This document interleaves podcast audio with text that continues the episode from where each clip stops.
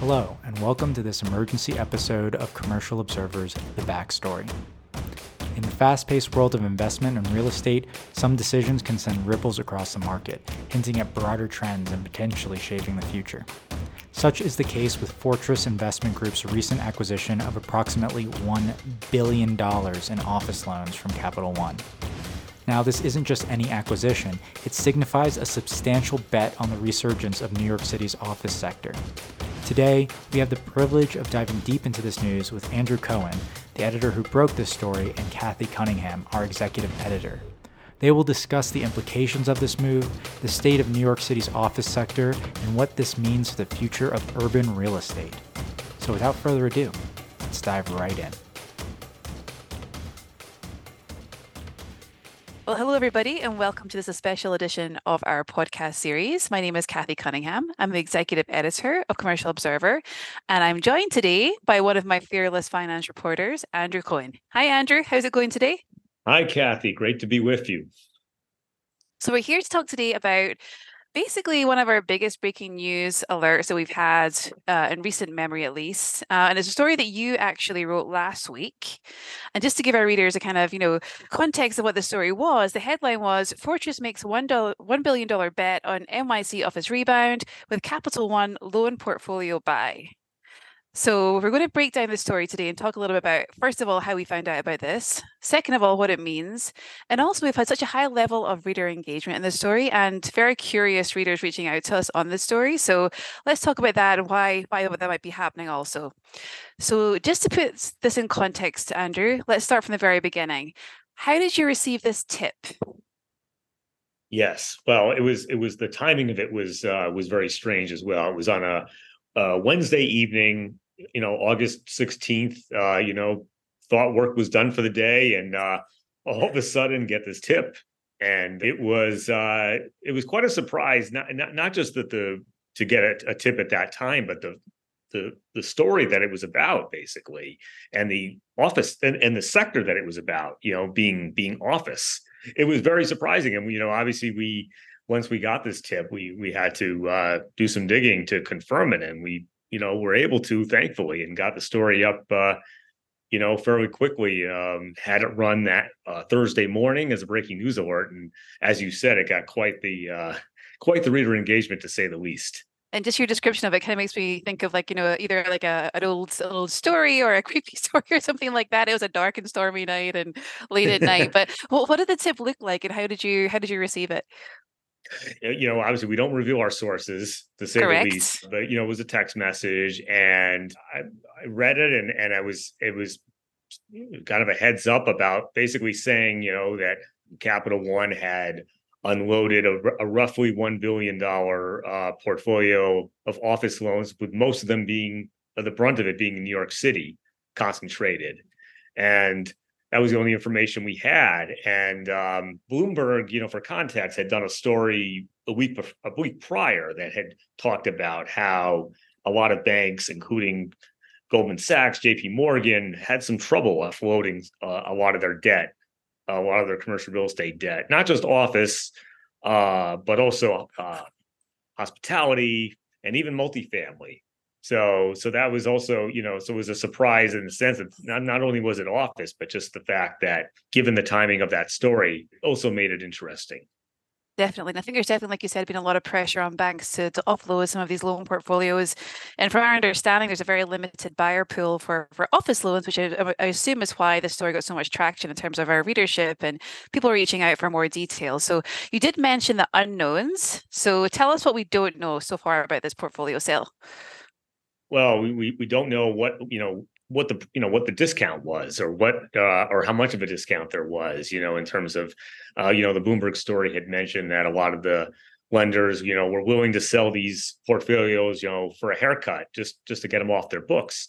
But it's it's still a mystery what you know what this sold for what you know we know it was roughly 1 billion but we don't know we don't know the price. We also don't know the properties affected. So hopefully we'll get more clarity on that. I mean, we do what we do know though is that the you know Capital One in their second quarter earnings, which we had in the story, that they had moved nearly 900 million of dollars of loans from its office portfolio to the held for sale uh, designation. Uh, and also the Bloomberg story, which I referenced, uh, you know, sources in that story had mentioned they did reference Capital One, and they did say at that time that they were struggling to offload a debt portfolio uh, heavily concentrated in the tri-state region. So it's not just New York City; it could be New Jersey or even Connecticut. But it's from what we've been told, it's majority, you know, vast majority is New York City, most likely Manhattan uh, office properties. Right. And it's very like different, I think, to see a story like this where these loans are changing hands, right? In terms of like we've seen a lot of office distress, a lot of New York City office distress. So to see a firm that's out there actively buying up these loans is something that's really, really different. And just to your points, I know that you reached out to Fortress for this, reached out to Capital One, reached out to various other sources, as did I, just to kind of like help you with this story because I think it's one that's definitely under the radar. People don't necessarily want to talk about very openly.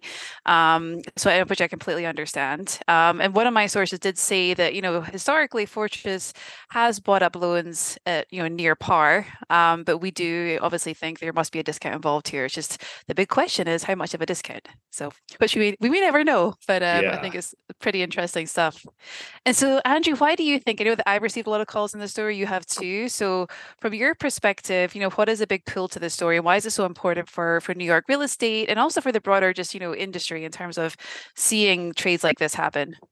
Yeah, well, I think the fact that it's New York City and its office together, that alone is is is a big pull. Uh, but also, I think the fact that you know, which another another aspect of the story that we had in there was that Fortress is, you know, they're betting on a rebound in New York City office. So it's you know, which we haven't heard a lot of. You know, there's been a lot of you know doom and gloom a lot in terms of New York City office, but perhaps Fortress has a different outlook on this. Again, it's still a mystery what their what their plans are. Maybe possibly they're looking at some of these properties for for conversions even too. But you know, I mean, clearly the office market is going to look different. But perhaps Fortress still sees, you know, it still can thrive even if it is largely a hybrid uh, setup.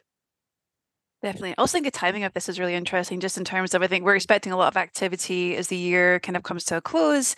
Uh, also, a lot of you know distressed um, portfolio sales. Not, not, that this is necessarily was distressed. I think there's no indication of that. It's just really their their office loans. But um, I think that we're expecting a lot of activity after Labor Day. But it's also interesting to me that it closed really in the dog days of summer. This this uh this portfolio sale closed. So it has definitely not been been quiet. You know, in August, I yep, would say we've been getting a lot of stories. We a lot of lot of deals have been closing too, um, which is a a pleasant surprise as well. And and also getting back to the office market real quick, like obviously it's not back to what it was in 2019, and I don't think it probably ever will be. But I will say New York though has on a positive front has you know performed better uh, with occupancy uh, physical occupancy compared to other large cities i think a large part of that though is, is, is a lot of financial services companies who are you know really pushing and real estate companies of course as well who are really pushing the you know five days a week or four days a week you know in in the office. So that certainly helped. But the latest numbers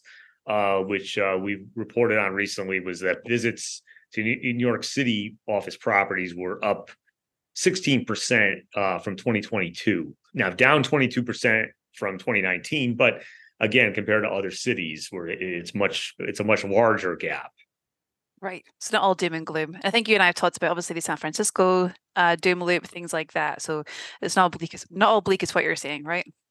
Yes absolutely. But you know obviously that does it, it doesn't mean though that these the office valuations are not going to going to sink. Right. that's a whole other story no doubt. Yep. Um, but it, again it makes that's what makes this this buy so you know so interesting uh, to readers, I think, is well, why why is Fortress, you know, why you know, what do they see that maybe we don't see in terms of New York City office uh, properties? Absolutely, and like that kind of also plays into the, the valuation dips you're talking about too, right? In terms of cap rates uh, expanding, property values declining. It's been a really, really rough time for our industry, and office has been one of the obviously the hardest hit assets. So definitely would love to know what Fortress is up to, and any any listeners that do know, please tell us.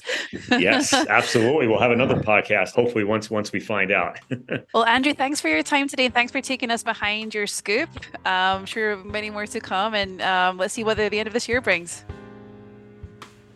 Thank you all for joining us on this enlightening discussion with Andrew Coen and Cathy Cunningham about Fortress Investment Group's bold move in the New York City office sector. The intricacies of this acquisition and its potential impact on the market is a testament to how dynamic and evolving the world of commercial real estate can be. For those eager to delve deeper into the scoop and get all the nitty gritty details, we urge you to visit our website and read the original article written by Andrew himself. Until next time, this is Commercial Observers The Backstory. Stay informed and stay curious.